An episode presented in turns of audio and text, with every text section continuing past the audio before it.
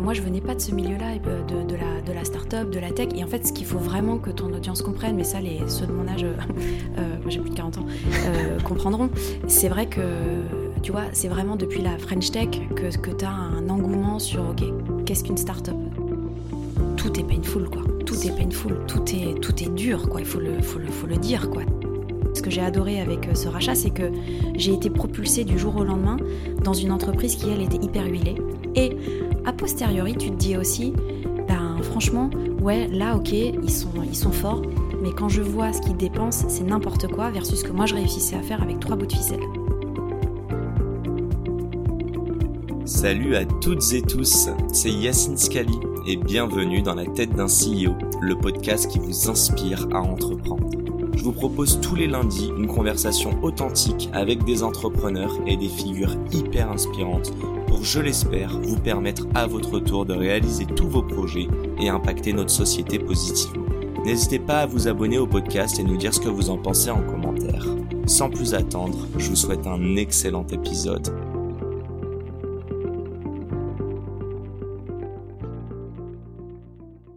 Hello tout le monde, bienvenue dans ce nouvel épisode de Dans la tête d'un CEO. Aujourd'hui, euh, ravi, euh, ravi de recevoir une, une personne qui représente bien notre écosystème euh, français dans la tech, euh, les startups, bref, vous aurez compris. Je suis avec la, la grande, non pas par la taille, mais parce qu'elle a accompli. Comment vas-tu Rachel? Avec la Très grande bien. Rachel du coup. Très bien, très bien. Je te remercie, Yacine. Euh, bah, Dis-moi dans quel mood tu es? J'aime bien commencer par ça, être sûr que j'ai ton, toute ton énergie. Écoute, je suis dans un excellent mood, euh, avec un beau business qui se développe bien, avec une belle équipe. Et, euh, et ouais, écoute, il fait beau sur Paris aujourd'hui. Il fait incroyablement beau. On va nous voir. Moi, je me suis carrément mis en t-shirt, mais passons. Euh, de, qui- de quelle boîte, pardon, es-tu la, la- enfin, du moins ta dernière boîte parce que tu es serial entrepreneur. Peux-tu nous présenter Sweep euh, rapidement? Ouais, donc je suis la, la PDG et la cofondatrice de Sweep. La CEO. la CEO, toujours, euh, toujours euh, donc dans le logiciel, tech, digital. Et en fait, Sweep, c'est une plateforme, une plateforme décisionnelle, j'ai envie de dire, une plateforme de- d'analyse de, données qui est vraiment à destination des, des grandes entreprises pour bah, leur permettre de, de, de mesurer leur, leur impact carbone et puis de le réduire, quoi, et de le réduire dans leur business Mhm. et aussi tout au sein, enfin, au sein de toute leur euh, chaîne de valeur.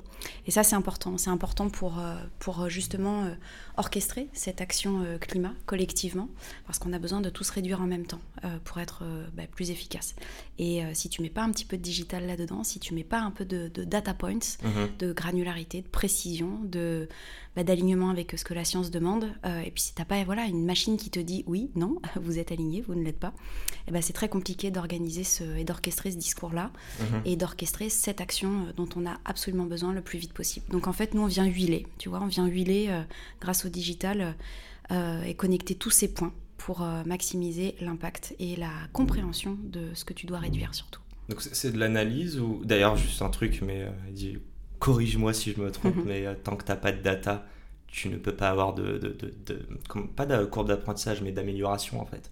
Tu peux pas avoir non, un bah, goal exactement. si et tu peux pas si le tu mesurer veux, en bah, fait. c'est exactement ça. Et, euh, et- et tout ce que l'univers euh, des financiers euh, ont orchestré, construit au sein des entreprises pour être euh, compliant hein, aussi Mhm. avec ce que la, la loi demande, avec euh, tu vois mettre en, en place un service comptable, un service de contrôle de gestion, un service d'audit financier interne, et puis se faire auditer ensuite par euh, par euh, par des, des, des KPMG Co. Bah ça en fait c'est ce qu'il faut réussir à faire aujourd'hui pour l'extra financier. Et c'est quelque chose que les entreprises n'ont pas encore vraiment euh, perçu. Et euh, donc il y a ces lois qui imposent, il y a un législateur voilà, qui demande beaucoup beaucoup de choses avec des, des gros mots type CSRD, etc. qui font ouais voilà, mais qui fait qui fait un peu peur aux entreprises, qui leur dit mais si vous ne présentez pas un plan de réduction de vos émissions, si vous ne présentez pas des investissements qui sont liés, si vous n'êtes pas capable de vous faire auditer, ça ne va pas. Et donc, euh, et donc voilà, ben moi je viens, je viens aider les entreprises euh, à leur très grande échelle en fait à faire Mhm. l'exercice le plus euh, rapidement et simplement possible. Évidemment, on va en reparler. Euh, ce que je trouve sera hyper intéressant, Mhm. c'est que tu as eu d'autres boîtes avant et que justement aujourd'hui il y a cette mission. Euh, on va en parler, je pense que c'est très, euh, je dire contemporain, mais ouais, à, l'heure d'aujourd'hui, je- j'en perds mes mots. Euh, juste mini question, est-ce que tu penses que tant qu'on ne touche pas à l'argent, au portefeuille, les gens ne bougeront pas le petit doigt? Je pense que moi, si tu veux, je, je crois d'abord et avant tout au B2B pour euh, régler cette, cette histoire climat qu'à l'action B2C, enfin, tu vois, quand tu crées un business, parce que... En termes d'impact, ouais. ouais. en termes d'impact, parce que je pense que, je pense que la, le pouvoir qu'on a en touchant en touchant une, une entreprise comme euh, un énorme logisticien, comme un très grand retailer, comme un grand manufacturier. Si tu veux, le, la direction qu'une entreprise choisit de prendre sur les sujets de, baisse d'émissions euh, carbone, mhm. elle est beaucoup, beaucoup plus impactante que euh, ce que Monsieur Tout le Monde va pouvoir faire. Alors oui, il faut les deux. Il faut les deux, tu vois. Bien sûr qu'il faut l'action de, l'individu, mais moi je crois euh, d'abord et avant tout au régulateur qui est, bah, qui est le, que, sont les institutions européennes pour forcer les entreprises à maximiser leur impact et faire qu'on n'ait pas forcément à demander encore et avant tout à Monsieur Tout le Monde, à l'individu d'encore taper dans son porte-monnaie qu'on mobilise d'abord, qu'on sensibilise d'abord les entreprises qui, de toute façon, si elles ne prennent pas ce virage de la transition euh, euh, bas carbone, ces entreprises, si elles ne le prennent pas là, elles ne survivront pas dans les dix années qui viennent. Je pense qu'elles sont convaincues? Elles, En fait, euh, tu... tu... Tu penses que, quand je dis ça, tu n'as pas l'impression qu'elles travaillent avec de nouvelles contraintes? C'est là où, c'est là où en fait l'environnement l'environnement législatif compte beaucoup. Euh, aujourd'hui, quand, tu vois, euh, quand tu vois que la BCE euh, a elle-même ses propres objectifs de réduction d'émissions et sa propre trajectoire, ça veut aussi dire qu'en cascade, c'est tout l'environnement du financement des entreprises qui est impacté. Donc si tu veux aujourd'hui, quelle entreprise peut encore imaginer s'affranchir des collatéraux de la BCE. C'est juste personne en Europe. Shine, ouais, pas donc, en Europe. tu vois donc Pas Shine la banque, hein, je parle de ceux qui me taguent tous les jours sur Instagram. Alors moi, ils alors le, un des cofondateurs m'a dit qu'on disait euh, Shein, tu vois. Donc, euh, oui, oui, ouais, Shein. Mais, euh, mais voilà, non mais, non mais tu as, tu as parlé du, del Diablo. Clairement. Mais voilà, donc si tu veux, moi, après, moi, je peux pas tout faire. Mhm. Déjà, j'essaie de faire tout ce que je peux à mon échelle, mais moi, mon dada est a priori un un semblant de savoir-faire que j'ai accumulé jusqu'ici, c'est surtout sur le B2B. Et puis c'est sur euh, la, la, ouais, le fait d'exposer, de, de, visualiser, si tu veux, à un seul et même endroit des systèmes hyper complexes mhm. et euh, des datas très complexes que sont le, carbone. Quoi. Visualiser ton impact précis carbone à l'échelle de toute ta responsabilité partagée hein, avec ta, supply chain, etc. C'est incroyable, c'est vertigineusement compliqué. Et donc, euh, bah, moi, j'essaie d'amener ce savoir-faire-là de, de toutes ces datas que j'ai crunché pendant, euh, tu vois, euh, plus de dix ans auparavant avec ma première boîte et amener ce savoir-faire-là avec les bonnes méthodologies carbone appliquées au-dessus de, au-dessus de toutes ces datas pour les transformer en, carbone qui parle à l'entreprise où l'entreprise se dit, OK, mes hotspots, ils sont là, là, là, là, je vais commencer par réduire ça, ça, ça, ça, je vais engager tel type, enfin, telle partie de ma supply chain, je vais engager tel type de stakeholders dans, ma, dans mon entreprise, tel type mhm. d'employés qui vont être en capacité de m'aider. Et puis surtout, je, je, vois, je vois parce que je suis capable de regarder régulièrement où on en est, ça c'est très très compliqué, mais le fait de regarder tout le temps, tout le temps où on en est, donc d'automatiser la collecte à très grande échelle et de la transformer tout le temps, bah ça, ça permet en fait d'orchestrer de, tout le monde et de remettre tout le monde, ok, tous les mois, on en est où les gars? On en est où? On en est où de la réduction? Et en fait, c'est euh, voilà, c'est ça quoi. Si tu veux, n'y a rien qui se fait euh, individuellement. Y a, on entend encore des entreprises qui disent qu'elles sont, euh, qu'elles sont neutres en carbone. bon, euh, voilà, c'est au, mieux, il faut dire que l'entreprise peut s'aligner à la neutralité carbone mondiale, mais, mais ne plus jamais dire que tu es neutre en carbone. Ça veut dire que tu n'as pas compris que ton périmètre de, comment dire, d'activité, il est quasiment infini, quoi. Tous les choix que tu fais dans tes fournisseurs, etc., eux-mêmes ont des propres choix et et font leurs propres choix. Donc, euh, tu vois, il faut être très très humble euh, par rapport à la tâche, mhm. euh, mais surtout se dire qu'il faut démarrer maintenant, quoi. Et c'est pas grave de démarrer petit. Tu me donnes trop d'éléments là. Ah pardon. Tu m'en donnes vraiment trop. Non mais vraiment je suis ouais, là. Puis alors moi je suis très bavarde toujours et. Et puis je suis pas du genre à noter. Donc, mais t'inquiète pas que je me souviendrai de plein de choses, mais je suis en mode ok il y a déjà ces trois questions donc que j'explique un petit peu à, nos invités. D'ailleurs tu en as parlé donc tu as monté cette première boîte que tu as revendue à Zendesk c'est ça? Ouais. Euh, et enfin on va en parler. C'était une mission différente. Mm-hmm. Euh, pareil j'aimerais comprendre en fait vraiment dans, une, dans un premier temps comment t'es passé. Euh, enfin comment t'es rentré dans l'entrepreneuriat et aujourd'hui qu'est-ce qui t'a insufflé euh, un petit peu cette nouvelle mission? Euh, donc voilà, on va parler d'entrepreneuriat, on va parler de sweep, on va parler de carbone, de climate, de tout ça dans un temps euh, très imparti. Donc je ne sais pas à quel point on pourra rentrer en, détail, mais avant ça, c'est un petit peu, j'ai pas envie de dire la patate chaude, j'ai envie de dire on va mettre les pieds dans le plat. Et si je me permets de te poser cette question, c'est pas parce que j'ai une femme que je pose la question. je t'en ai parlé en amont. Je sais que les female founders, c'est aussi une j'allais dire une cause. Encore une fois, c'est un très mauvais mot, euh, mais ce sont des, personnes que tu soutiens et que tu aimerais voir de plus en plus. J'ai ma première question. On va mettre les pieds dans le plat. On a une seule founder, euh, female founder en, dans le Next 40, donc dédicacé à Eleonore de, de Pigment. le FT 120 en fait partie, donc qui est l'autre indice. Alors je ne sais pas combien il y en a mais je mets ma main à couper que vous êtes bien sous-représenté. A priori, on était, euh, on était 15, euh, je crois, et sachant que dans les 15, il y avait par exemple deux cofondatrices d'une même entreprise, tu vois. Oui, ok, donc 14 plutôt, tu veux dire? 14 Quelque chose comme ça, tu vois. Enfin, j'ai. Voilà. Ouais. Et en réalité, on parle de cofondateur, on parle même pas non plus du statut de CEO. Quelque chose comme ça, ouais. Parce ouais. qu'Eléonore est CEO, il me semble, oui, de, oui, oui, oui, elle Et toi aussi, du coup, PDG. Euh, Question toute bête. Et ça va rejoindre en fait un petit peu, c'est une des questions que je voulais te poser. Tu vois, est-ce que ce sont à des instances de euh, instaurer, alors là on peut parler de quotas, mais entre guillemets des objectifs qu'on peut traquer. Donc là concrètement le nombre de boîtes qui sont euh, cofondées par des femmes ou qui sont lidées par des femmes. Euh, est-ce que ce sont à ces instances cette responsabilité ou est-ce que c'est par exemple nous qui sommes sur LinkedIn et qui devrions bâcher euh, Next40, FT120 carrément le boycotter pour dire c'est pas représentatif de l'entrepreneuriat? Et même si c'est pas représentatif de l'entrepreneuriat à l'heure actuelle, nous on veut carrément que vous insufflez l'envie d'entreprendre encore plus auprès des femmes. Donc c'est très compliqué comme question mais à qui la responsabilité? B2B ou B2C en gros? Faut un peu de tout ce que tu viens de dire, tu vois, c'est-à-dire quand il y a des choses qui te dérangent sur LinkedIn, tu le dises, quoi. Et plus il y aura de messages euh, sur le mais d'où euh, il n'y a que 15. Tu vois, ça, quand, quand le, FT 120 est, euh, a, été publié, c'est un premier message que j'ai posté, tu vois, en mhm. disant en disant que euh, bah moi, il y a un peu plus de 10 ans, quand j'ai créé ma première entreprise, euh, bah en fait, les stats étaient euh, bien moindres, tu vois, concernant la représentation des femmes. Mais franchement, de me dire plus de 10 à avoir 15 ans après, que ça a aussi peu évolué, tu vois, tu mhm. te dis mais mais en fait remettons des quotas, please quoi. Moi bah, je suis. C'est une des. T'es pour les quotas? Moi je suis pour les quotas, bien sûr que je suis pour les quotas. Tu l'étais il y a 10 ans? Je, écoute, je c'est un mauvais mot, je trouve. Je m'en fiche, en non, fait. Mais non, mais, avant, non, mais, hein, je veux dire. Ouais, mais tu vois, en fait, tu te rends compte, euh, quand t'es... C'est sûr que quand tu démarres, on te parle de quotas, tu dis non mais attendez, évidemment que je vais faire mes preuves, etc. Et oui, bien sûr. Sauf que en fait, moi je suis dans, je suis dans ce circuit-là depuis euh, hyper longtemps maintenant. Euh, ça n'évolue pas ça n'évolue pas. Donc ouais, je pense qu'il faut, euh, à un moment donné, il faut, faut, parler euh, gros mots et il faut mettre des quotas parce que de, si on ne force pas les choses, ça ne, ça ne va pas euh, s'améliorer. Et, et, après, après, ce qui me rend optimiste aussi, j'ai envie de dire, c'est la tu vois, il y a de plus en plus d'entreprises qui sont B Corp, euh, qui sont. Euh, Pas facile à obtenir quand même. Euh, non, c'est hyper, dur. Mais en fait, j'ai envie de dire, il y, a, le fait de vouloir obtenir le label, et ça, c'est déjà très bien. Tu vois, nous, on, s'est battu pour l'avoir, et j'espère qu'on réussira à le garder parce que c'est très compliqué. À le garder en plus. Bah ouais, tu te fais auditer régulièrement. Ouais, tu te fais auditer, ouais.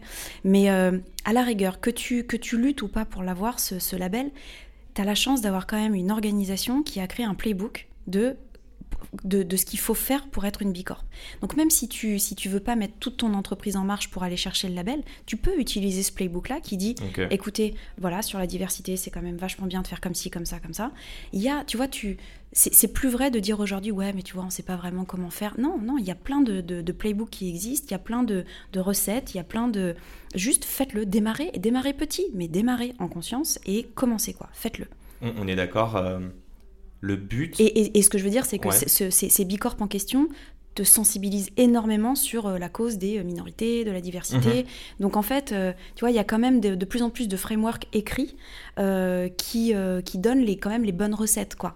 Mais maintenant, c'est pas tout le monde qui est bicorp, c'est c'est sûr que c'est des sujets qui sont sur la table des comex, etc. Mais, mais, mais c'est lent, quoi. C'est trop pas de la com et en fait, malgré mais, que ce mais, mais, mais, mais, mais, oui, mais yes, mais faisons-le, c'est pas grave. En fait, c'est pas, pas, grave. Même si c'est, en fait, la raison, on s'en fout, au moins tu feras quand même l'action. c'est pas grave, euh, c'est pas grave. Et puis communiquer, puis de toute façon, si vous êtes vraiment mauvais et que vous mhm. n'exécutez pas, euh, vu que vous avez communiqué, vous allez vous faire, euh, vous, allez vous faire prendre la main dans le sac. Donc, donc c'est pas grave. Qu'elles communiquent, les entreprises. Et puis si, et puis si elles sont pas alignées sur leurs engagements, de toute façon, ça, ça criera en interne. Non, moi, quand je voulais dire communiquer, c'est genre, tu vois, les personnes, enfin, les boîtes qui veulent aller chercher du Bicorp, euh, est-ce que tu te dis au bout d'un moment c'est pas un effet de mode? En fait, tu as un peu répondu, tu es en train de dire que même si, non, mais même si ça l'était, au final, elles sont obligées de mais exactement, des, exactement. Des contraintes. Ça doit être célébré tout ça, évidemment. évidemment. Et on continue juste dans le, dans le quota. Euh, moi, c'est une réflexion que j'ai depuis un bout de temps. Euh, j'ai un média et je pars du principe, c'est ce que je te disais juste avant, qu'en fait, tu ne peux pas t'identifier et être inspiré par des personnes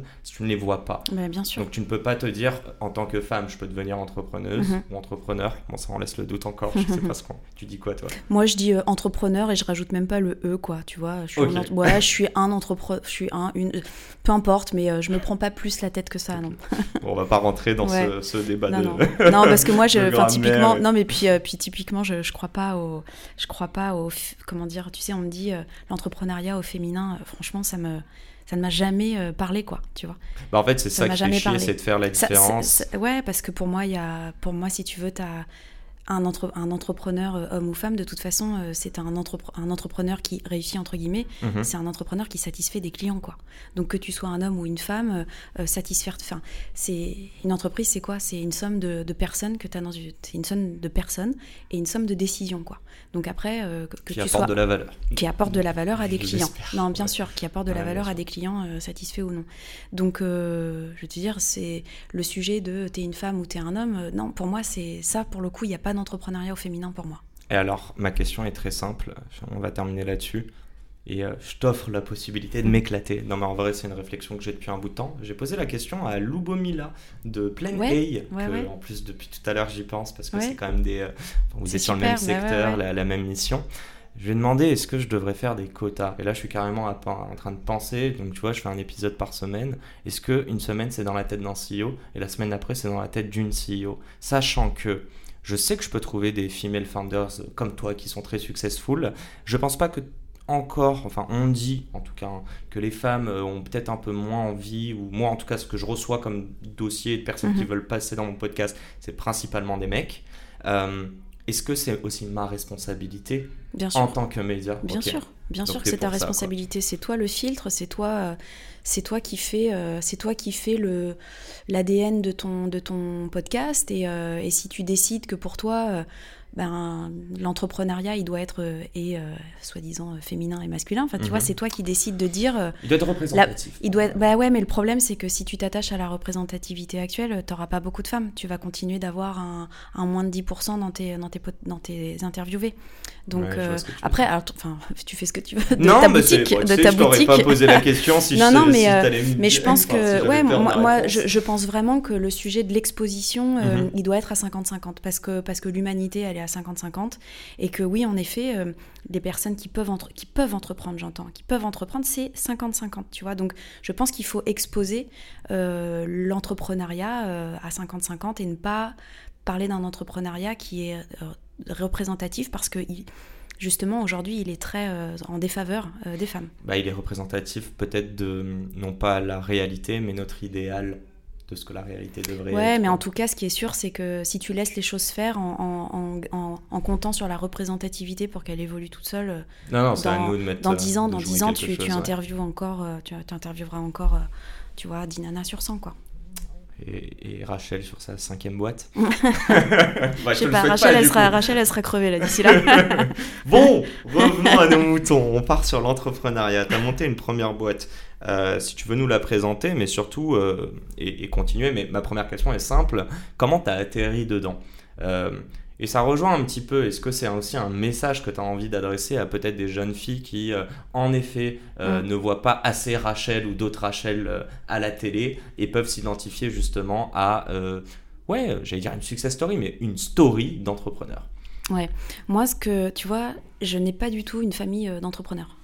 Moi, j'ai une mère au foyer, un père, euh, tu vois, qui, euh, qui, qui, était tout le temps à l'étranger. Euh, je, donc c'est pas, tu vois, culturellement, ça, ça, ça n'était pas quelque chose que je voulais absolument. qui été inculqué. Voilà, qui m'a été inculqué. Mhm. cette, ce type de prise de risque là ne m'a pas été inculqué. Donc ça ne vient pas de là. J'ai fait des études sans avoir, sans, sans, sans, particulière vocation, tu vois. J'étais une bonne élève et puis j'ai surtout, j'avais surtout un... Moi je ne savais pas ce que je voulais faire, mais en tout cas je savais où je voulais vivre. Et, je voulais vivre dans le sud-ouest. Moi, je viens de Normandie à la base et je voulais absolument vivre dans le sud-ouest de la France. C'était vraiment un, énorme coup de cœur sur l'océan, tu vois, où je vis aujourd'hui d'ailleurs. Hein, donc, tu vois, voilà. Tu passes combien de temps coché euh, une, Paris, une, semaine à Osgore et une semaine à Paris. Ah, Mais je surfouillote. Dans surfouillote, tu as ouillote. voilà. C'est pas moi qui vais non, juger, je te rassure. Mes, mes enfants, mes enfants se marrent bien en me voyant sur une planche. Ouais. Mais euh, voilà.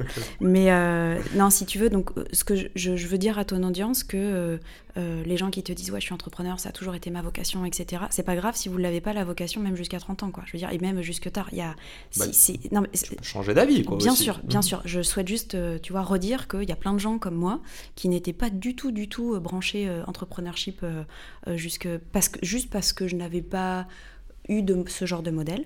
J'ai commencé à j'ai commencé à faire des études qui m'ont amené à faire un job euh, juste pour rembourser mes études, ce qui était complètement débile quand ils pensent. Tu m'as dit une chose. Tu m'as dit espèce de poisson qui se mord la enfin de serpent qui se mord la queue pardon. Tu m'as dit mon, mon prêt rembourser mon prêt m'a empêché d'entreprendre comme je le voulais. Ouais complètement parce que bah parce qu'en fait moi je, voilà je, viens pas d'une famille qui a énormément de moyens et, et en fait tu te mets à, dans un circuit d'école, tu te rends compte qu'en fait ça va te coûter pas mal d'argent, et puis euh, et puis bah ouais, à un moment donné il faut prendre un emprunt, et puis euh, enfin faut faire un prêt, et puis ensuite mhm. il faut le rembourser.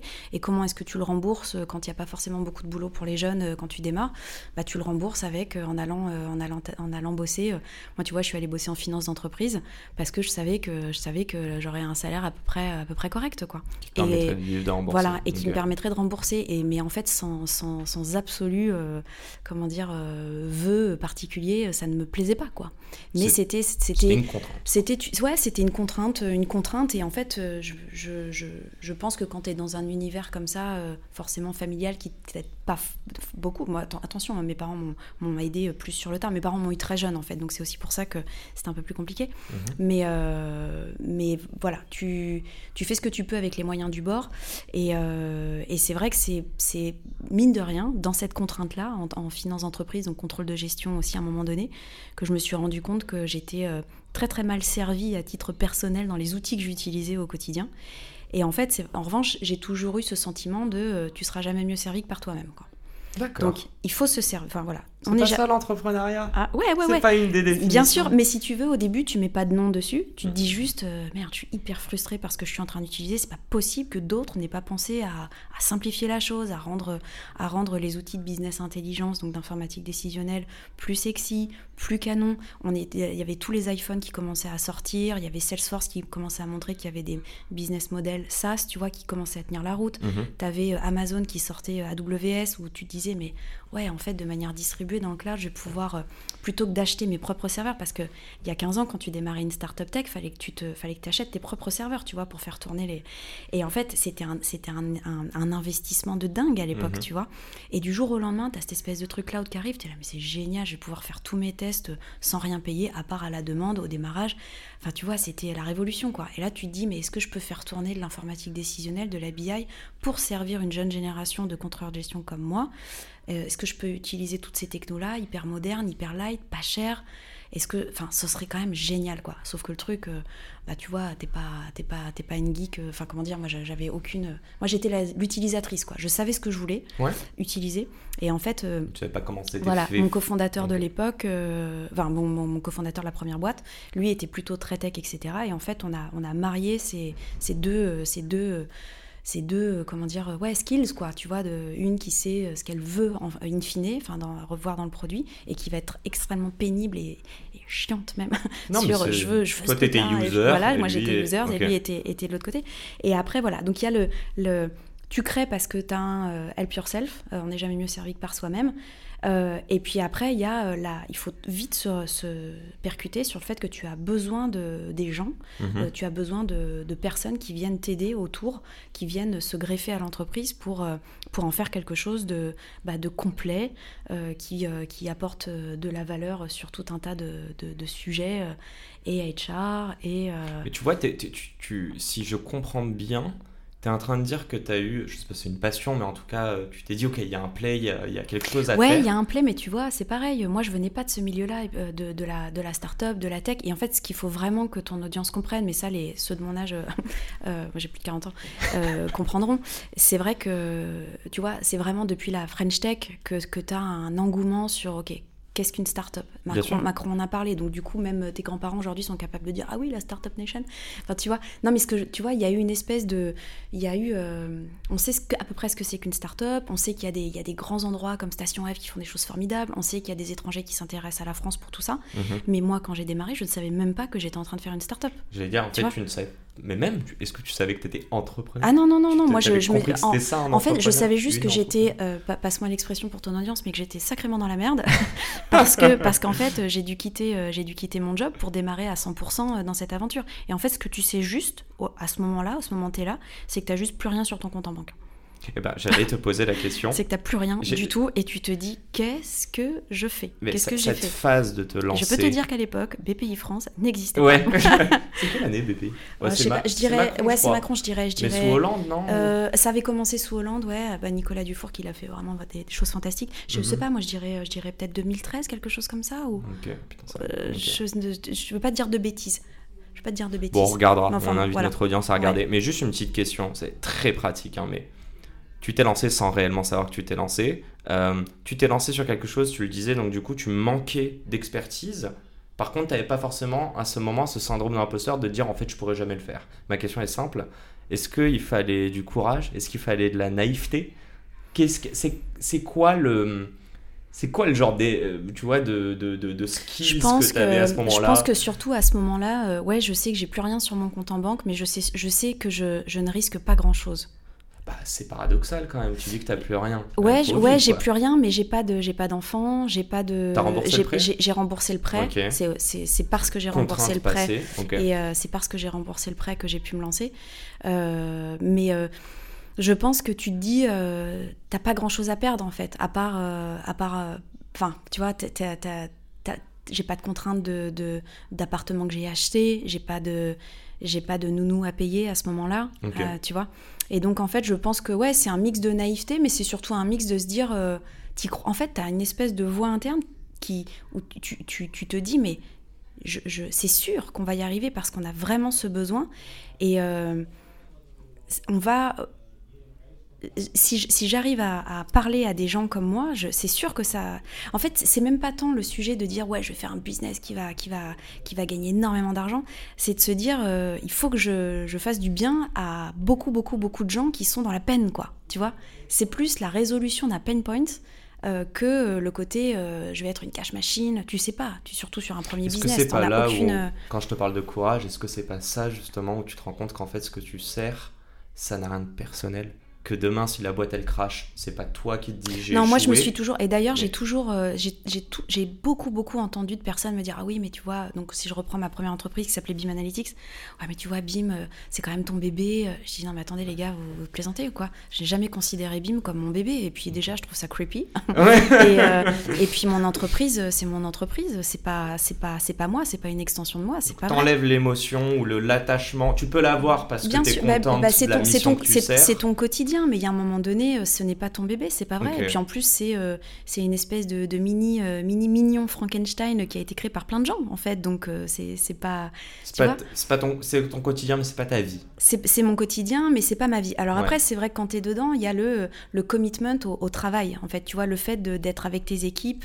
Euh, d'être, euh, d'être, euh, je te dis, ouais, comité a énormément travaillé pour délivrer, délivrer, délivrer. Et ça, ça, ça évidemment, ça prend sur ton, sur ton perso, mhm. sur ton temps perso.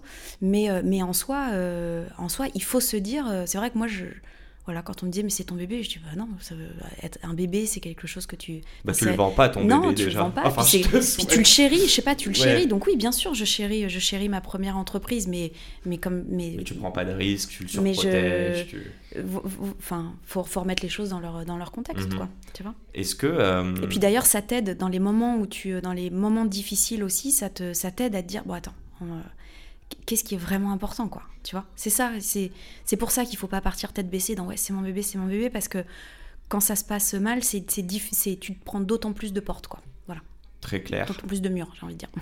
Oui, plus de murs que des Donc portes. il faut, voilà. L'important surtout, le, de toute façon, le plus important, c'est d'avoir.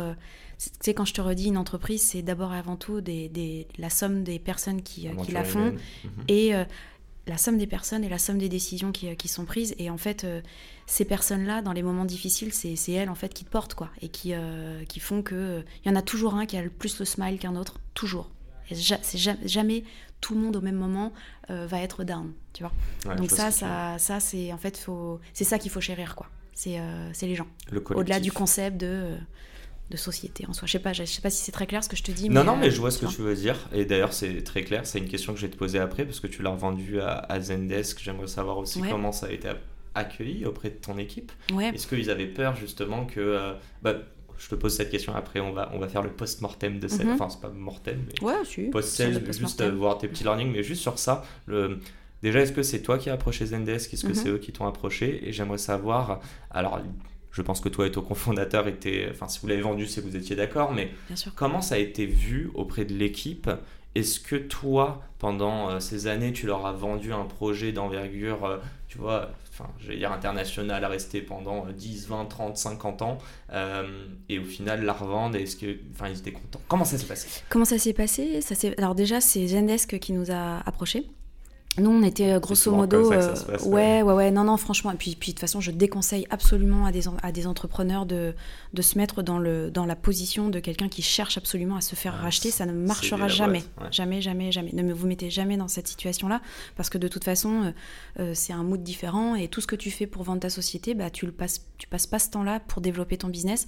Et en gros, bah, tu n'habilleras certainement pas la mariée de la bonne manière pour, pour vendre ta société. Donc, surtout, ne jamais faire ça pour ça.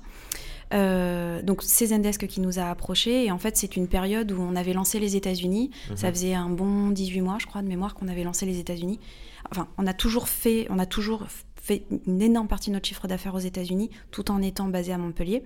Et puis, il y a eu un moment donné, on a, on a passé un point un peu critique de trop de clients aux États-Unis qui méritaient euh, du support euh, sur la zone géographique, tu vois. Alors, sur la une mini parenthèse, parce qu'on avance depuis tout à mhm. l'heure, mais Bim, tu veux juste nous expliquer rapidement euh, la value propre bah, bah, En fait, elle est très, très, très, très, très, très proche de ce, que, de, ce que, de ce que fait Sweep aujourd'hui. Sweep, c'est le cran du dessus, j'ai envie de dire. Mais Bim Analytics, c'était une plateforme d'analyse de données, donc de la business intelligence, appliquée en, donc en, en, mode cloud et qui a amené, si tu en mode SaaS, qui a amené euh, qui amenait une, une, business intelligence moderne, quoi, qui n'était plus euh, celle euh, euh, type SAP, Enco, enfin mhm. tu vois, qui, qui permettait à tous les, tous les départements de l'entreprise de se connecter à leurs différents systèmes d'information, et puis et, dont tous les nouveaux systèmes d'information et dont toutes les nouvelles bases de données qui étaient très marketing, très distribuées déjà, très SaaS, et en fait la business intelligence actuelle, enfin de l'époque, ne permettait pas, de se connecter à tous ces, toutes ces nouvelles sources de données qui qui, qui émergeait à peu près tous les jours. Et en fait, il y avait toute une génération de, de marketeurs, etc., qui avaient besoin d'analyser, de, corréler ces données-là. Mhm. Et en fait, euh, bah, nous, on leur proposait euh, la plateforme clé en main où ils pouvaient se connecter à tous leurs systèmes d'information, euh, cloud ou on-premise, et à partir de là, se faire des tableaux de bord de, de, de pilotage de leur activité. ça, ça a très bien marché. Et en fait, tu vois, aujourd'hui avec Sweep, eh ben, je fais grosso modo un peu la même chose, sauf qu'en fait, euh, en fait, bah, c'est juste qu'une fois que j'ai tous ces tableaux de bord et toute cette remontée d'informations et ce pilotage-là, mhm. j'ajoute en fait la, la j'ajoute la couche de carbone, d'accord, d'expertise carbone qui transforme toutes ces données-là en carbone pour faire que tout le pilotage que je permettais de faire avec ma première entreprise, bah, là, ce soit du pilotage de données carbone. Donc tu as repris, j'imagine, pas mal de framework que tu avais utilisé. Bah, j'ai euh, déjà commencé par reprendre la, la même équipe d'ingénieurs euh, du démarrage. Désolé. Fallait que ça arrive, ça m'énerve. Non, j'ai, euh, j'ai repris surtout la même équipe euh, ouais, d'ingénieurs de, de la première entreprise. Quoi. Et euh, bah, du coup, je t'ai interrompu, mais tu disais ouais, 16 ou 18 mois, Montpellier. Ouais, bah, en, fait, en fait, cette, donc, on a, on, les États-Unis crient, c'est-à-dire, mhm. voilà, maintenant, les gars, venez sur place parce, que, parce qu'en fait, on n'arrive on pas suffisamment à avoir de. Enfin, votre support crack, ok, très bien. Et en fait, on a créé une équipe de toutes pièces, et c'est vrai que ça a super bien fonctionné d'avoir des Américains Qui vendaient à des Américains. Moi, je suis surtout pas allée. Tu n'es jamais allée? Enfin, bah, tu vois, pour, pour, pour, pour visiter l'équipe, mais je, ne suis jamais partie avec mes enfants, etc. Ok, donc jamais, jamais voulu vivre aux US. mais c'est juste que c'est un, c'est un marché très particulier et, et, moi j'ai toujours valorisé le fait de, de, de, donner les clés à des Américains pour gérer ce marché parce que c'est, le marché US il est vraiment compliqué. Quoi. On était déjà très chanceux d'avoir réussi à vendre à distance, en remote. Mais euh, voilà, et c'est vrai que cette équipe, elle a cartonné et que, que très vite s'est posé la question de faire une série B. euh, pour, pour BIM. Et qu'au moment où on a commencé euh, cette série B, il se trouve que le dossier commençait à être rédigé, mais vraiment le premier, premier one-pager. Et, et, en fait, Zendesk nous a, nous a contactés et en fait, tout est allé très vite parce que. J'avais demandé, ça prend combien de temps bah, En fait, bah, alors c'est pareil, il n'y a pas de règle, hein, tu vois, il n'y a vraiment pas de règle, mais ça, ça prend. nous, dans notre cas, c'était vraiment vitesse éclair. Ils nous ont contactés un jeudi, euh, le, dès le lundi, ils étaient à trois à débarquer à Montpellier. En plus, tu vois, ils nous demandaient même pas de les rejoindre à Paris. Non, non seulement ils débarquaient, il y en avait deux qui débarquaient de, San Francisco, un qui débarquait d'Australie, et dans les trois, il y avait un des cofondateurs de Zendesk.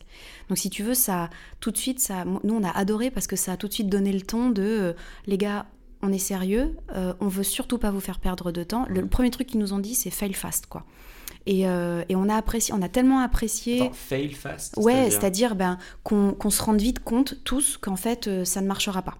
Plutôt que euh, plutôt que certains process où tu te fais approcher, puis tu as un milliard de rendez-vous, et puis au final, voilà, tu, tu, sais jamais à quel en fait, il y a énorme... les grands groupes te font perdre énormément de temps, par exemple. tu vois juste Alors que... eux, c'était du nez. En fait, c'est leur politesse était très élégante au final. Tu vois, c'était très respectueux, très très respectueux. Tu valides ton paye euh, on m'a beaucoup parlé de kill the ID fast. Bien sûr, exactement, exactement. Et là, c'est ça. C'était, euh, c'était, euh, c'était. au début, ils sont, ils sont forcément le, sujet. C'était, on a un partenariat à vous proposer. Bon, bien sûr, ils te disent tout ça.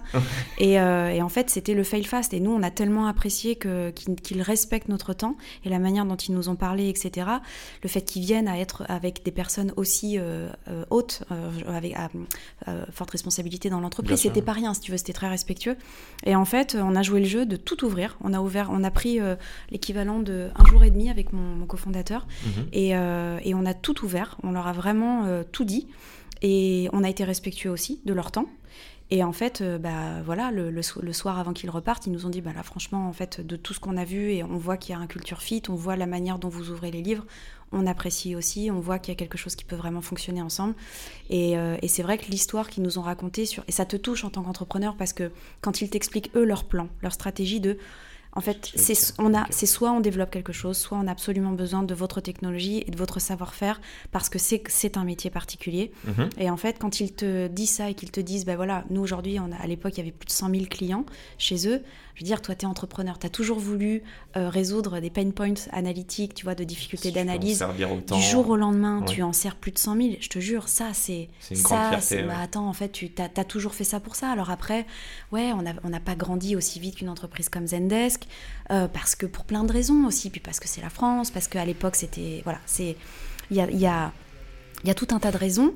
Euh, et, si tu veux, la, voilà, cette promesse-là, elle, est, euh, elle, te, elle te fait vibrer, quoi, évidemment. Mhm. Et c'est pas. Et tu vois, là, quand tu parles de tout ça, il y a même pas. tu sais même pas si ça va aller au bout. Tu sais même pas quel, quel chiffre ils ont envie de, de, de, mettre sur la table. Tu sais pas tout ça. Mais en tout cas, tu sais que l'histoire qu'ils veulent raconter avec toi, ça fait vibrer. Et moi, je peux te dire qu'on a eu beaucoup d'autres approches qui étaient très mal, très mal orchestrées. Euh, bon, bref, on a aussi pu comparer. Hein. C'est aussi pour ça qu'on s'est dit, ah, tiens, eux, ils sont vraiment bien.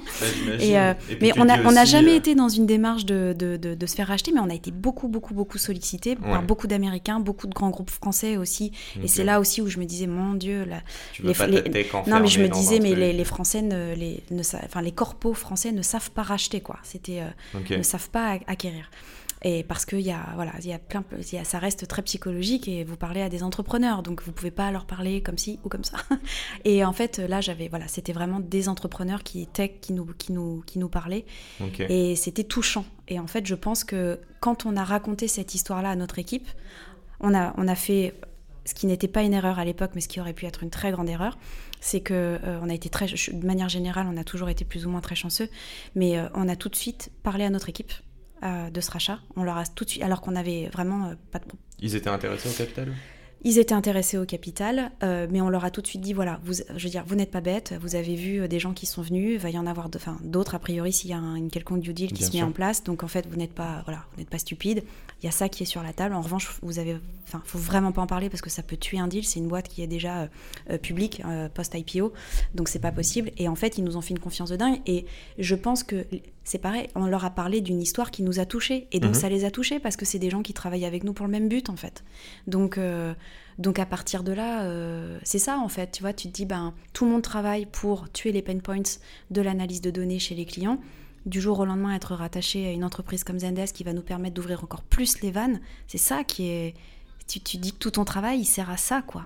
Alors que tu aurais très bien pu te dire. ça, et, je, pense que la, je pense que la manière dont le fondateur, les cofondateurs euh, amènent euh, euh, l'histoire, si elle est aussi open, transparente que forcément tu embarques tes, tu embarques tes équipes. Non, mais ou pas, en fonction de.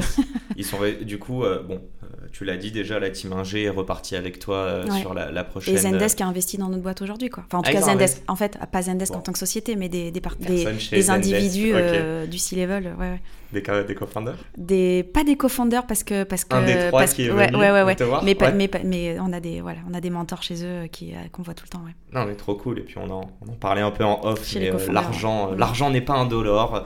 on parle de smart money, donc on vous invite tous à bien choisir vos partenaires et investisseurs. Je trouvais ça hyper intéressant. Euh, en fait, Zendesk a fait quand même preuve de beaucoup d'humilité. Je crois que c'est le mot qui revient souvent en termes de skills d'un entrepreneur en disant donc on a bien compris, ils n'ont pas racheté votre base de clients, mais ils ont vraiment racheté votre tech et ils ont compris. En, en fait, ils ont racheté toute la société. et si tu veux, à l'échelle, bah, on dit que c'est l'un ou l'autre. Bah en fait, si tu veux, à l'échelle, en fait, c'est l'un ou l'autre, mais la proportion de ce qu'ils rachètent versus leurs propres clients, bien sûr qu'ils ont racheté tout un portefeuille de, mhm. clients et, que, et que ça tournait tout seul et qu'ils étaient très contents de se faire tous ces millions euh, tout seuls qui tournaient, tu vois, sans, sans support ou quoi, enfin très peu.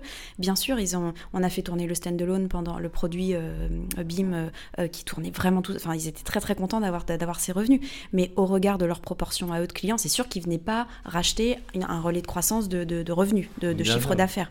Et donc, mais ils achetaient un package de, de clients qui avaient des histoires à raconter à leurs clients actuels en portefeuille. Enfin, tu vois, donc. et euh, d'autres use cases qui peuvent émerger. Mais oui, en soi, c'était plus euh, une techno, mais on n'a pas vendu, euh, on a vendu tout un business, tu vois. Et ils ont tout racheté à 100%. On ferme le chapitre BIM. dernière mini question, c'est ce que je te disais sur le post-mortem. c'est quoi le skills sur lequel tu as dû le. Enfin, tu t'es fait douleur, quoi? Tu as vraiment dû t'améliorer pendant ces années de BIM? Est-ce qu'il y, a une qualité sur laquelle tu te regardes aujourd'hui Tu te dis, bon, je vais faire un beau chemin quand même mais franchement, à peu près tout, quoi. Tout est painful, quoi. Tout est painful, tout est, tout est dur, quoi. Il faut le, faut le, faut le dire, quoi. C'est, euh, c'est, euh, tu vois, tu vois, quand on a été, euh, quand, on a été racheté par Zen, en fait, tout est difficile, mais c'est quand on, quand on s'est fait racheter par Zendesk, on a, moi j'ai pu voir ce qui était hyper bien huilé chez eux, de mhm. l'intérieur en fait. Et là tu dis, oh waouh, eux ils sont organisés comme ça, mais my god quoi, pourquoi moi je me suis pas organisée comme ça dès le début? Ou alors tu vois où est-ce qu'ils qu'ils ont insisté sur certains investissements, tu vois, sur le côté euh, euh, euh, employé expérience par exemple. Alors bien sûr tout ça c'est des c'est des des investissements de boîte qui qui, qui, qui, qui a de l'argent quoi, tu vois? Tu peux pas tu peux pas voir ça quand from scratch alors que tu es une toute petite équipe. Mais tu vois, très rapidement, tu dis, mais en fait, j'aurais peut-être dû investir à un moment donné sur ce genre de choses plus tôt pour pouvoir débloquer en fait plein de problèmes qui m'ont vraiment vraiment pris la tête. Tu peux pas investir dessus si t'es pas consciente. Et en fait, et en fait, ce qui m'a, ce que j'ai adoré moi avec euh, avec euh, ce enfin vu qu'on parle du post-mortem, ce que j'ai adoré avec ce rachat, c'est que j'ai été propulsée du jour au lendemain dans une entreprise qui elle était hyper huilée qui, était, euh, qui, qui, qui, avait passé le cran d'après et qui du coup pouvait me montrer euh, ce qui avait fonctionné ou pas. Et, euh, et, ça, en fait, ça a été génial parce que tu te dis, ah ouais, d'accord, c'est comme ça qu'ils organisent un marketing, c'est comme ça qu'ils font ci, qu'ils font ça. Et a posteriori, tu te dis aussi, ben franchement, ouais, là, ok, ils sont, ils sont forts, mais quand je vois ce qu'ils dépensent, c'est n'importe quoi versus ce que moi je réussissais à faire avec trois bouts de ficelle. Donc, tes trois bouts de ficelle, ça se cale pas. On est complètement Mm, d'accord. mm, mm. Mais il y a un moment donné, quand tu te disais, je suis nul, je suis nul, je suis nul, mais quand est-ce qu'on réussit à faire un truc à peu près correct euh, sur tel, à tel endroit, à tel endroit, à tel endroit? T'es tout le temps en train de te flageller quand t'es entrepreneur. Ouais, attends, ouais. Et, et en fait, quand tu te dis, bah, bah franchement, Rachel, bah en fait, tu te débrouillais vachement bien. et, euh, et voilà, quoi, tu vois, c'est. Mais moi, j'ai adoré ce, ce rachat pour ça, pour la comparaison. Euh, qu'est-ce qui marche, qu'est-ce qui marche pas. Ça m'a énormément conforté dans ma capacité aussi à, à comprendre ce que je devrais a priori faire sur un- une deuxième boîte, tu vois. J'allais dire pas de euh, Zendesk, pas de Sweep. On est euh, d'accord. bah disons que Ça, hormis l'argent et tout, je parle vraiment Ouais. de passer du temps avec Zendesk, d'analyser ce qu'ils font en interne. Bah, sous le disons que ça te donne envie. En fait, ça te donne envie quand tu vois ça. Tu te dis, tu te dis, non mais attends là, si, ouais, si on reprend une deuxième boîte, il faut faire comme ci, comme ça et comme ça. Et en même temps, tu veux que je te dise, chaque business, c'est ça, c'est pareil. Il faut ouais. que l'audience se, se- se le dise pour arrêter de se, arrêter de penser que l'herbe est plus verte ailleurs, que les Mhm. gens font mieux ailleurs, etc. Ce n'est pas vrai. Chaque business est unique. Chaque business, c'est euh, c'est la somme des gens et des décisions, comme je dis toujours. Mais vraiment. euh, euh, tu vois, tu arrives dans un nouveau business, bah ouais, c'est un nouveau marché, sauf à ce que tu répliques euh, le truc d'avant, mais c'est un nouveau marché. Il y a de nouvelles attentes, euh, il y a de nouveaux pricing, il y a de nouveaux buyers, il y a une nouvelle manière de. Il y a une nouvelle compétition, il y a une nouvelle manière de. De, de, de marketer les choses aujourd'hui. Il y a de nouveaux canaux euh, de Mhm. distribution. Il y a... Et en fait, euh, bah en fait, tu te retrouves avec encore euh, de nouvelles problématiques. Et Donc des oui, tu- opportunités. et donc des opportunités. Donc oui, tu continues d'apprendre. Oui, je pense que tu tombes dans moins de pièges, clairement. Euh, tu as un peu plus appris à staffer ce qui devait être staffé au, bon- au bon endroit. Tu fais l'erreur aussi de vouloir prendre des super mecs parce que tu en as rencontré plein dans ces boîtes euh, californiennes ou des super nanas. des super, en fait, je pense à des super rôles, mais tu vois, Ouais. tu vois, je suis biaisée moi-même parce qu'en fait, tous ces super rôles, ils sont principalement masculins. Mais euh, ces super rôles où tu te dis non, mais là, tu vois, il me faut absolument un mec qui vient de, ou une nana qui vient de tel endroit, telle boîte. Là, ce serait super, ça va te permettre de scaler. Sauf qu'en fait, ces gens, quand ils arrivent dans dans, dans l'âge de ta boîte à un moment T, ils sont pas du tout câblés pour ou pas, Mhm. pas ils vont pas être efficaces euh, à ce moment-là ou viennent trop tôt ou trop tard pour certains. Donc euh, ça c'est ça c'est encore très compliqué et ça j'ai pas encore vraiment vu de ça, ça, je pense que c'est sur un troisième business que tu commences à, à encore mieux Donc, appliquer euh, la bonne appliquer bouteille euh, d'un point de ouais, ouais, ouais, ouais, ouais. Il y a Bah- plein de choses que tu apprends. Après, c'est sûr que, bah oui, tu sais, tu, tu, tu as plus de facilité à aller euh, recruter les bonnes agences de PR parce, que, Mhm. bah, parce que tu les as, tu les as déjà testées, tu en as testé plein. Voilà quoi, tu vois, tu sais où aller taper dans certains viviers euh, qui Ouais, marchent plus que d'autres. passage Mais, euh, one. euh, Ouais. ouais. tu vois, c'est plus. Tu, bien sûr, sur les sujets d'élevée de fonds, etc., tu es plus à l'aise, bien, bien évidemment. Mais il y a plein de problèmes que t'as pas mais, anticipés, mais, mais, mais, mais bien sûr, et puis je vais te dire, si c'était si facile que ça, tous les repeat entre... enfin, tous- tous les entrepreneurs remonteraient des boîtes et puis il y aurait 100% de succès. Et c'est pas vrai. T'as levé, tu penses que tes investisseurs ont, ont mis sur Sweep les yeux fermés parce que t'es une second time founder? Non, non, non, parce qu'en fait, on est arrêté. bah, tu vois, c'était euh, pour le coup, j'ai répliqué ce qui avait fonctionné sur ma première boîte. Je suis allée chercher de l'argent avec un produit. Ok. Et en fait, il y a rien de mieux euh, que y a rien de mieux que de montrer un produit pour lever de l'argent. Produit avec des clients ou pas encore? Produit avec des clients. Ok. Et en fait, euh, le produit, quand tu le montres, que tu as déjà des utilisateurs qui sont plutôt, de, qui sont plutôt euh, très demanding, tu vois, très. euh, comment on dit en français? Exigeant. Très exigeant, pardon. Euh, très exigeant, que tu vois que te- tous, les, tous les feux euh, sont alignés au vert euh, sur un marché euh, qui est possiblement énorme, euh, que tu montres déjà beaucoup, beaucoup de, de cases que tu coches, parce que nous, on est des gens plutôt très produits à la base. Donc, du coup, c'est très important pour nous que de juste raconter l'histoire. A priori, on sait raconter l'histoire, mais parce qu'on avait un produit. Et ça, forcément, surtout sur l'approche qu'on avait de- du carbone qui, par la data, par la grosse data plateforme, par la visualisation des systèmes complexes à un endroit qu'on avait fait auparavant, c'est sûr que ça rassurait. Le fait qu'on arrive avec la même équipe d'ingé, évidemment que ça rassure. Dire, Évidemment que ça rassure. Mais, mais voilà, vision, mais si quoi. tu veux, euh, que tu sois repeat entrepreneur ou quoi, moi de toute façon, euh, il était hors de question que, que j'aille pitcher pour pitcher. Euh, Je veux dire, non, il fallait que, il fallait que j'ai un produit et que, ne serait-ce que pour me prouver à moi-même que, que, que j'allais remettre de l'énergie dans la bataille de plusieurs années qui, qui sont Ouais, dures, quoi. Toujours petite Qui sont dures, de, quoi. de- Bien sûr. de doute ou grise. Mais bien sûr, quoi, mais ça, tu- mais ça c'est, euh, mais de toute façon, c'est euh, nécessaire, euh, c'est nécessaire à, à ce qu'on, au succès euh, futur, quoi. De toute façon, Mhm. tu sais jamais si t'es successful quand t'es dedans. C'est toujours, euh, c'est toujours euh, quand tu regardes dans, le rétro que tu dis ah oui a priori et c'est pareil le sujet du succès.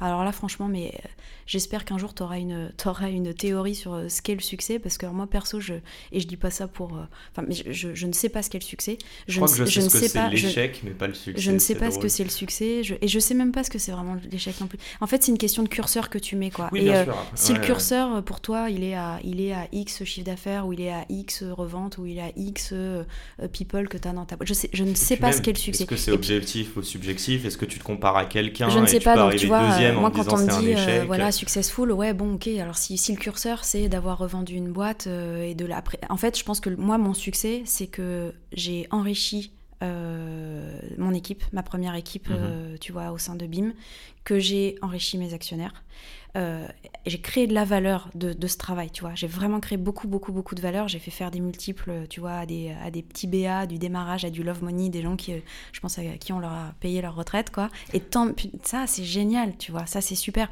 J'ai créé de la valeur pour mes clients qui ont ensuite été euh, repris par Zendesk avec tout le super service qui va avec. Et, et puis moi, j'ai, je pense que le succès, c'est que j'étais hyper contente, quoi. De, j'ai appris énormément chez eux, mhm. post-acquisition. Donc euh, voilà. Mais après, faut faut faire attention à la notion de succès pour euh, les, entrepreneurs qui nous écoutent parce que euh, si tu regardes que les headlines, les grands titres des, de la presse tech, il y a surtout moyen d'être très et culpabilisé et insatisfait de ce que tu fais toi, quoi. J'enchaîne juste sur ça, sur Sweep. Est-ce que tu peux nous dire, là je te prends un peu de, de cours, mais un truc que tu as mis en place, un truc que tu as changé par rapport à BIM? Ouais, ce que j'ai changé, c'est que j'ai staffé mon équipe ressources humaines très vite. Euh, ok. Ouais, j'ai surinvesti. Pas de HR part-time au début Non, non, non, non. J'ai surinvesti, euh, j'ai surinvesti dans, la, dans, dans cette équipe euh, ressources humaines et aussi parce que on a démarré en remote et que c'était hyper important d'avoir du lien euh, qui se passe avec, euh, tu vois, qu'il y ait des gens dont ce soit le job que de, que de s'occuper de ça, quoi. Tu vois Donc euh, ça, ça, ça, normalement, normalement, tu mets pas autant d'argent à cet endroit-là quand tu démarres, parce que tu, tu, estimes que ça va se faire tout seul ou que tu verras ça plus tard. Et le truc aussi qui est très important, c'est que je n'ai, sur la deuxième entreprise, je n'ai surtout pas lésiné au côté, comment dire, les fils que tu paies aux meilleurs avocats. C'est très très très important d'avoir un très bon euh, un très bon entendu support. des mauvaises bah, histoires. non mais c'est en fait en fait j'ai surtout un premier j'ai surtout un pro, en fait j'ai surtout un premier avocat euh, sur ma première entreprise que j'ai voulu payer pas trop trop cher parce que je pensais que tous les avocats euh, faisaient le même job et que mhm. voilà sauf qu'en fait c'est comme dans tous les métiers t'as des bons et t'as des pas bons as des moins bons et, euh, et en fait ce premier avocat a carrément failli me tuer ma première boîte parce que parce que et puis moi j'avais c'était certainement pas moi qui allais le relire quoi sauf que j'aurais dû et que entre temps je suis montée un petit peu aussi en charge sur ces sujets de compréhension euh, des enjeux légaux. Et, mais l'important pour tout ça, c'est de payer très cher les meilleurs. Très clair. Et ça, ça, il y a faut. Enfin, moi, mon conseil, c'est de pas faire d'économie là-dessus. Ok. En fait, les, les plus grosses. Euh, ouais, enfin, je, comprends ce que tu dis. Euh, le, le, comment dire L'argent sur laquelle il faut pas lésigner, c'est l'humain. C'est l'humain et c'est la protection de l'entreprise parce que, parce, que, parce que vous pouvez être très surpris de, bah, du fameux, d'une traction de boîte qui se fait du jour au lendemain. Et euh, si t'as pas mis euh, des garde-fous, si t'as pas quelqu'un qui est capable de dire attention à ça, ça, ça, ça, c'est des, euh, des emmerdements à venir monstrueux. Et en fait, tu le vois sur des, des noms de boîtes, par exemple, tu vois, tu t'es pas forcément bien, bien enregistré. Et en fait, as une et quand on commence à parler de toi parce que tu as fait des levées de fonds, etc., tu commences à avoir des, une espèce de boomerang qui te revient avec non, et vous savez quoi, les gars, en fait, je suis cette sur. et, c'est un défocus, si tu veux, c'est pénible parce que parce que parce que c'est faut, faut pas sous-estimer en fait le, le temps de, de, de, de rétropédalage, de marketing, etc. C'est tu vois, c'est plein de choses. Si elles avaient été menées avec 500 euh, 000 balles euh, au, au, premier moment T de démarrage de boîte, eh ben, en fait, tu, tu tues les, les 100 000 balles de, de, de, de, trucs pénibles à venir. Quoi. Et le temps. Et, ouais, et, le temps. Tu vois, moi, j'ai eu la chance de ne pas avoir ce, ce, sujet, mais je l'ai vu dans certaines boîtes dans lesquelles j'ai pu investir. J'ai vu euh, le, le, temps, l'argent, la sueur, le, le défocus que c'était. Voilà, faire attention à ça. Et puis surtout, quand tu lèves de l'argent, être toujours très très bien entouré euh, par les bons, euh, les bons investisseurs, par, excuse-moi, par le bon légal en fait. Qui te, Tous les investisseurs sont pas forcément bien intentionnés. Tous les investisseurs sont pas forcément bons dans les explications qu'ils vont te donner d'une term sheet ou quoi. Donc il faut vraiment être sûr d'être très très bien euh, entouré parce que in fine c'est quand même toi qui es sur le dans les tranchées voilà, de la bataille. Donc voilà. on va bientôt terminer. quand même, mais ah, putain, je voudrais quand même te poser mes petites dernières questions. J'ai une mini question très rapide. hein. Je t'en prie, je t'en prie. Combien vous êtes chez Sweep? Combien vous avez levé? Et c'est quoi la vision à long terme? Donc on est, euh, on est presque une centaine, tu vois. Je fais, euh, je, on a, J'allais dire. on a- ouais, on a beaucoup, on a, on a beaucoup, croissance, ouais, ouais, ouais. ouais. On a, on a bien grandi. euh, Il y a, en fait, il faut fonctionner un peu par palier si tu veux. T'as- tu grandis, tu stabilises bien l'équipe, tu vois, avec tout ce que tu as appris du marché, et puis tu regrandis, tu restabilises. tu Ok, ouais, faut faire, faut, ouais, linéaire, faut faire attention, faut faire attention à la Mhm. croissance linéaire. Moi, je l'ai je l'ai vu, euh, je l'ai vu chez Zendesk, je l'ai vu, euh, voilà, faut, faut, faut, faut, faut faire attention à, voilà, l'humain est, doit être chouchouté dans sa stabilisation. Quand tu dis dire. stabiliser, est-ce que c'est à ce moment-là où par exemple tu te poses Mais et il faut tu que les équipes se, faut que les équipes, faut que les équipes déjà. ouais, Il faut que les équipes se apprennent à bien travailler ensemble. Je veux dire, euh, injecter tout le temps, tout le temps, tout le temps de nouvelles personnes, c'est euh, faut être, euh, c'est possible. hein. je veux dire, bien sûr que c'est possible. euh, et tu vois beaucoup, beaucoup d'entreprises qui le font et qui le font très bien. tête, là. Mais, euh, mais ça peut être aussi, euh, tu vois, les fameuses crises de croissance, quoi. Donc, faut, faut... moi, j'ai pas de. Nous, on a levé 100 millions de dollars. Euh, moi, c'est pas parce que j'ai levé 100 millions qu'il faut absolument que euh, toutes les euh, que, que je dois me justifier de ne pas être déjà à 1000 personnes. Non, hors de Mhm. question. C'est mon business. Je le gère, euh, voilà, sur un temps long, et euh, et, je- et, et- et- et ça se passe très bien. Mais euh, et puis ton autre question sur les chiffres, c'était. Euh, euh, Excuse-moi. Euh, je t'avais demandé en fait, la dernière c'est la vision à long terme, mais juste Ouais, la vision sur à les long terme. clients, et euh, juste avant la vision à long Mhm. terme, je sais pas si tu peux, à quel point vous pouvez être transparent. Bah, je te laisse me dire. Mais les Ouais, clients, bah, qui les- sont-ils Combien vous avez Ouais, bah, les clients, de toute façon, MRR, vas-y. hein, de, mais- de toute façon, on a, on a beaucoup de nos logos sur, euh, sur, notre, sur notre site web, mais nos clients, c'est vrai qu'on on, on vise les grands émetteurs, en fait, tu vois, donc les grands acteurs du changement, Euh, c'est ça, hein, les grands acteurs du changement. Donc euh, quand tu dis ça, bah, tu parles de l'industrie minière, tu parles, de, tu parles de, des manufacturiers, tu parles des grands industriels, tu parles des retailers. Tu vas chercher les moins bien chaussés en fait. Bah, tu vas chercher ceux qui ont, euh, ceux qui par euh, un petit début d'action ont un énorme impact. Voilà. Donc en fait, ces gens-là, plus tu vas bien les accompagner, plus tu vas les, les outiller pour que dans le temps, ils continuent de progresser, de couvrir un maximum de leur empreinte Ouais. et de la réduire à un seul et même endroit. Tu te dis, pétard, tu vois, là, tu sers à quelque chose. Et après, c'est vrai qu'on sert très bien le monde de la finance, les institutions financières, les banques, les private equity, qui eux-mêmes euh, sont sous des euh, contraintes, ont des contraintes euh, réglementaires à respecter et qui du coup cascadent en fait sur leur portefeuille, leur portefeuille de société en fait dans Ok. lesquels ils ont investi. Et en fait, tu sais, quand on dit que la finance a un énorme impact, euh, une énorme responsabilité sur, euh, tu vois, sur le, le, bah, le, le- comment dire, les, tendances en fait euh, bah, d'atteinte de- quoi. des accords de, Mhm. de Paris ou quoi, c'est c'est complètement ça. C'est qu'est-ce qu'ils choisissent de financer. Et en fait, dans ce qu'ils choisissent de financer, c'est pareil. S'ils n'ont pas les outils qui leur permettent facilement de comprendre ce qui se passe dans un portefeuille, qu'est-ce qui fonctionne bien, qu'est-ce qui fonctionne pas bien, qui est bon élève dans un portefeuille euh, d'investissement, qui euh, et donc nous avec Sweep, on, on consolide cette vision-là, tu vois? Donc on leur permet en fait de mieux piloter euh, leurs futurs investissements, de rendre des comptes aussi, de faire des rapports et d'être d'être compliant, tu vois, avec ce qui est, ce qui est demandé. Donc euh, voilà, avec euh, des grandes banques type, euh, on a un bon partenariat avec BNP Paribas. Après, tu vois, je pense à eux parce qu'ils ont un effet des multiplicateurs qui est hyper intéressant. Il y a du HP, j'ai du Swisscom en fait qui vont, pareil, qui nous qui nous euh, envoie, enfin qui, qui, qui utilise Sweep pour euh, aller chercher euh, les empreintes et, la et, les, et les, les actions de réduction en fait pour piloter tout ça de leur portefeuille et de partenaires et de, et de, de- d'entreprises qu'ils ont sur leur marketplace par exemple. Puis après on a des, on a des plus gros poids lourds de l'industrie euh, du verre. Ouais, enfin, c'est déjà bien fat, mais ouais. Ouais, mais et ouais, et puis tu vois, on a, on a aussi des clients américains, on a, on a, ça reste un SaaS aussi, hein, donc si tu veux, après tu as de l'inbound qui arrive d'un petit peu, d'un petit peu partout. Mais, euh, mais voilà, bien comprendre et surtout euh, bien aider à, à réduire quoi. Et puis le côté granulaire et le côté, euh, la précision et puis le, le fait que tu puisses ouvrir tes livres pour te faire auditer, c'est en fait le gros enjeu de ce qu'on fait et c'est là où tu verras aussi beaucoup d'écrémage sur euh, les, les multiples carbon management platforms dans le monde qui donnent pas forcément un bon message parce qu'il y a il y a un message très très très dilué en fait euh, de euh, l'over promesse, vous inquiétez pas, on fait tout. Et en fait, il y a beaucoup d'entreprises qui, vu qu'elles ne comprennent pas encore les enjeux carbone, disent oui à pas cher. euh, à, à, tu vois, à beaucoup beaucoup d'acteurs et ça en fait ça pollue un peu le marché parce que le marché c'est du mal dans le sens où euh, déjà les datas sont pas précises les datas sont euh, c'est du quoi? Pardon? Du Kmal euh, excuse-moi, non Et tu m'as dit un truc. le, le- non, le, le marché s'éduque mal, pardon. Séduc mal. Ah ouais. J'ai entendu c'est plus loin du Non, non, mal. non, J'étais non, en non, mode merde, encore un acronyme que je comprends. Non, non, non, non, non, non. Le marché s'éduque mal et, euh, il va, euh, et après il s'éduque vite aussi, il va s'éduquer vite aussi. hein, mais c'est vrai que quand tu vois l'urgence climatique, il faut vraiment que que ce soit fait sérieusement, que ce Ouais. soit précis et que ce soit auditable quoi. Et, Ça- euh, et les black box euh, qui euh, qui envoient juste un résultat mais que dont personne n'est capable de commenter, que personne n'est capable de commenter après coup, ça ça fait du mal quoi. Voilà. J'ai- J'avais ma dernière question que tu n'as pas répondu c'est parfait parce qu'on va la prendre en vidéo qui était la vision euh, long terme Ouais. euh, de, de, de Sweep mais on se retrouve en vidéo ok? Yes. allez et nous sommes de retour alors là il n'y a pas le temps j'ai envie de te dire merci mais je n'attends même merci pas un toi, de rien. Merci beaucoup. c'est parti pour les dernières questions ok très rapide hein. Ouais.